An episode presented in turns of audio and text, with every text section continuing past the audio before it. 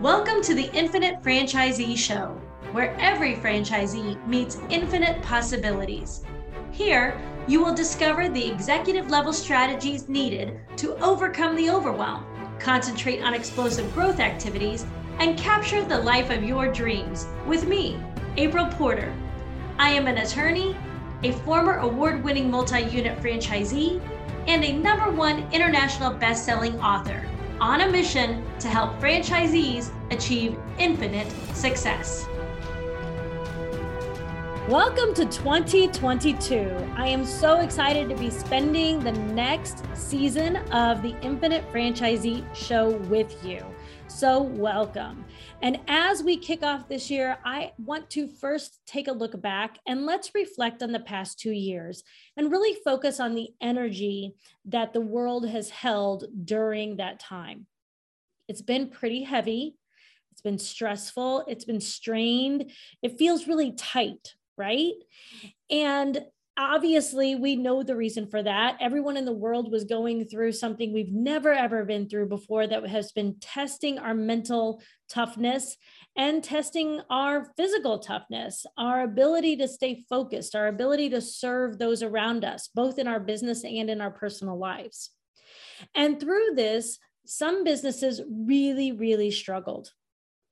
And other businesses really thrived but regardless, everybody felt the emotional turmoil surrounding those circumstances. And as we look to 2022, I feel that there's a bit of a shift in the energy in the world. It feels more hopeful, it feels lighter, it feels very much forward thinking, wanting to leave that past behind. And now we're going to capitalize on that. We're going to walk through how to really make 2022 the year you want it to be. And this isn't just going to be another goal setting podcast. That's not what we're going to talk about. We're going to talk about achieving what it is you desire. Have you noticed that nobody's using the word resolutions this year? I haven't heard it in a single advertisement on the radio. Whereas in years past, I would have heard, I don't know how many gym advertisements that talk about your resolution, your, your New Year's resolution to get fit. You'd see it in advertisements for stores. That's generally the trope that we follow in January of every year, but it's not here. Why? It's because people don't want to have another thing that they have to do. A resolution, again, goes back to that heavy energy. Yes, it may be exciting, but it's also an obligation, it's a responsibility. And many times resolutions were picked not based upon what we wanted to do, but what we felt we should do how we should be planning our year. We need to get in shape. So I need to start at the first of the year. I need to, you know, get my business to ramped up in Q1. So I have to take certain actions. I have to do that if I want to reach my yearly goals, right?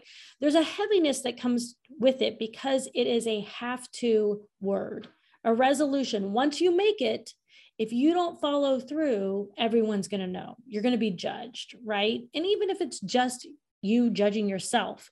There is a judgment that comes along at the end of a resolution. And so we're not hearing that word anymore. And I really think it goes back to that energy we were talking about earlier, where it it feels heavy and people want to shed that heavy energy and move into the lighter energy. And so one of the ways you can do that this year is by really thinking about what it is you want what it is you truly desire out of your life for the next year. How do you want to spend your days? What do you want your life to look like, both in your business and in your personal life? At Ask April Porter, we teach our clients that this is called swag. SWAG stands for sanity, wealth, and gratitude. And I know most of you probably know this already because we've talked about the word swag many times on the podcast. But today we're going to be really visiting what those words mean and how to apply it to your 2022 plans. So, sanity, wealth, and gratitude. I would recommend that you break down each one of those words and create a plan for each based on what it looks like to you and what you really, really want out of life. I have found that many times my clients, my friends, my family have created futures for themselves, not based upon what they want and desire, but based upon what society expects of them. And many times we do this without even realizing we're doing it. I'm going to give you a very personal example. So, when I was younger, I had my whole future planned out, right? I was going to graduate from law school, get married, have two children. I wanted to do that by a certain age so that I would be a young mom uh, when they were graduating from high school and I would still have plenty of life to enjoy at that point in time.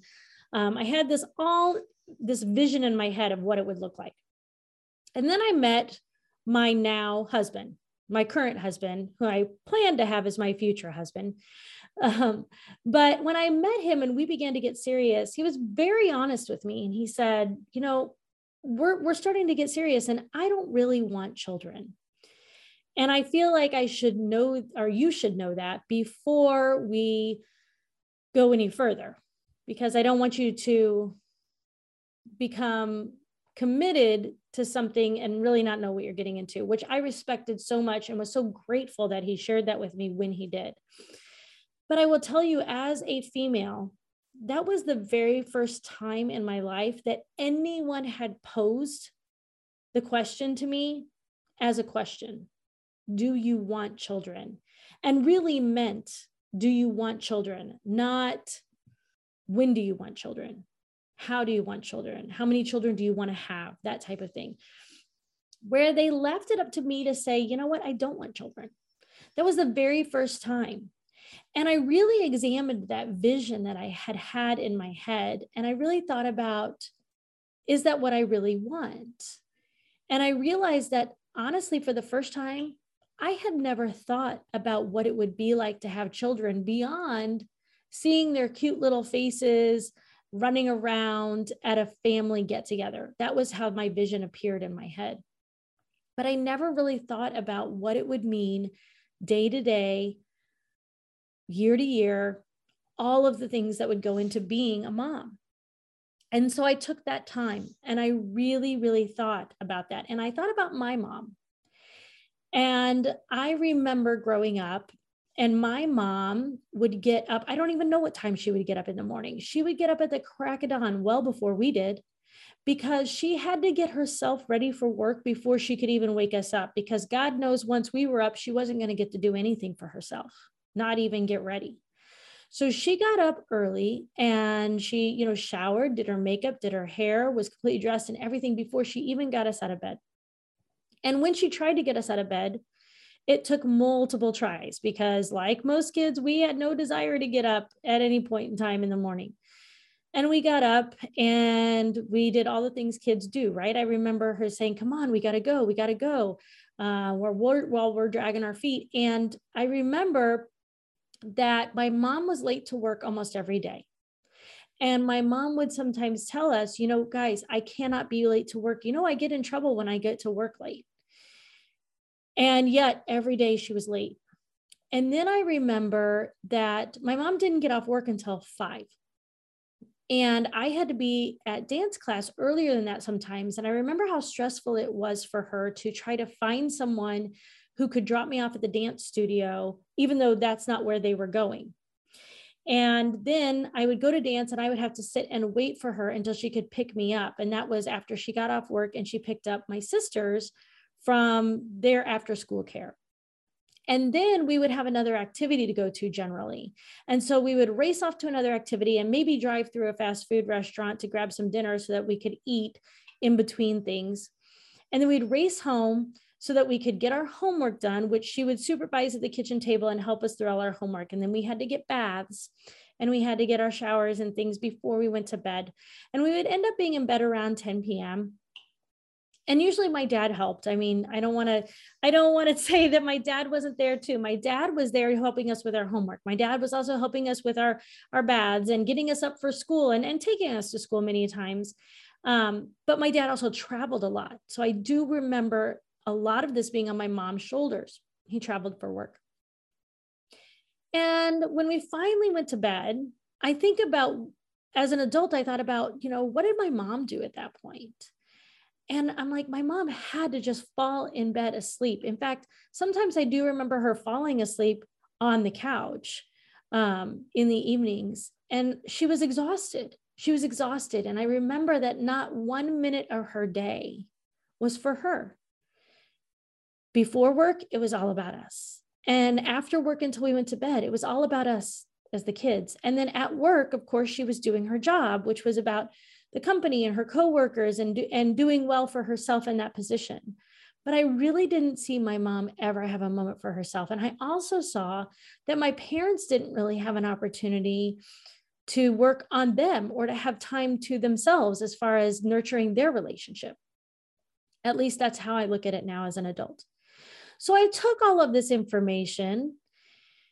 And for the first time, I really thought about what it would mean day to day to be a mom. And I, I know that there's a million wonderful things about being a mom to think about as well. And, and many people believe that all the rewards of being a parent outweigh that sacrifice that you have to go through in order to uh, create and nurture these wonderful mini adults into being excellent human beings.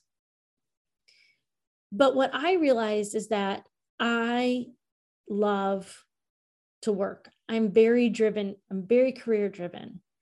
And I also love my husband to the point where I thought, I don't want to spend 18 years or more without being able to connect with him in the way that we're able to connect right now when it's just the two of us.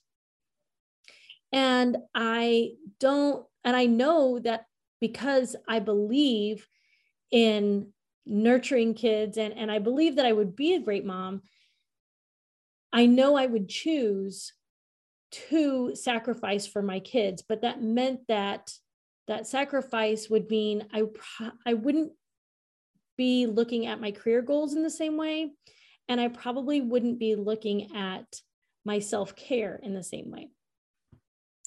And some people may think it's selfish, but it was that moment, it was that freedom of choice that my husband had given me with that question that allowed me to think it through and say, you know what? I don't think that I want children either, at least not right now. And how our lives play out together may mean that we do or we do not have children. But I know that if we do, it will be a choice that we make together and it will be a choice made on what we really, really want instead of what everyone expects from us and instead of what we have been programmed to expect for ourselves. And that's what we did. And there have been times, there have been times in our relationship where we wanted to explore that, but it didn't work out for us. And, and we're quite happy um, that we've made the choices we've made along the way and where it's taken us.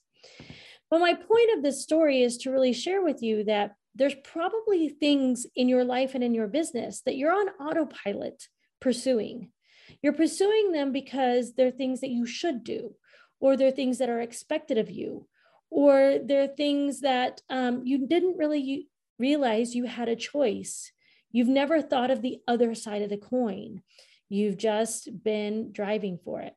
And so, what I encourage you today to do for 2022 is to give yourself the freedom of choice, to give yourself the opportunity to really think through your the beliefs you subscribe to and the goals that you've set based on those beliefs and make a conscious decision if you want to continue doing that. And through that examination, I would encourage you to write down the words sanity, wealth, and gratitude. And for each of those, I want you to really brain dump. What does sanity look like for you? What does it look like for your family? Does it really look like shuttling the kids to 18 different activities every season? If that doesn't look like sanity, then maybe it's time to take a step back and say, okay, everybody, we're going to pick one activity per season. One. You got to pick one And next season, you can pick another one, right? Spring season, we're going to do soccer. In the summer, you can go back and do gymnastics, right? So you don't have to just pick one forever, but maybe sanity looks like a little bit less.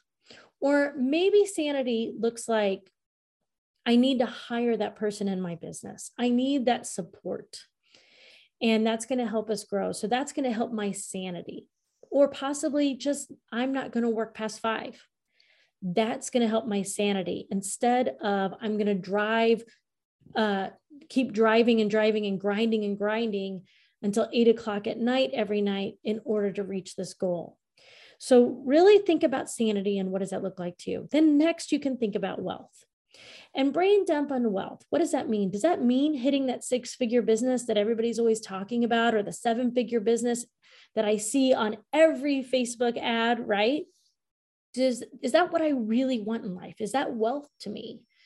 Or is wealth being able to take weekends off? Is wealth being able to spend time with my family, being able to go on more vacations so that we can have quality time and make memories that are going to last for a lifetime. If that's what wealth means to me, then I simply need to figure out what I need to do in my business to make those dreams come true and not shoot for an arbitrary number because somebody said if I hit it, then suddenly I would be successful. And then finally, think about gratitude and really brain dump again. What does gratitude in your life look like? What does that look like? Does gratitude look like volunteering and giving back to the community in a meaningful way on a schedule that you involve your family with as well?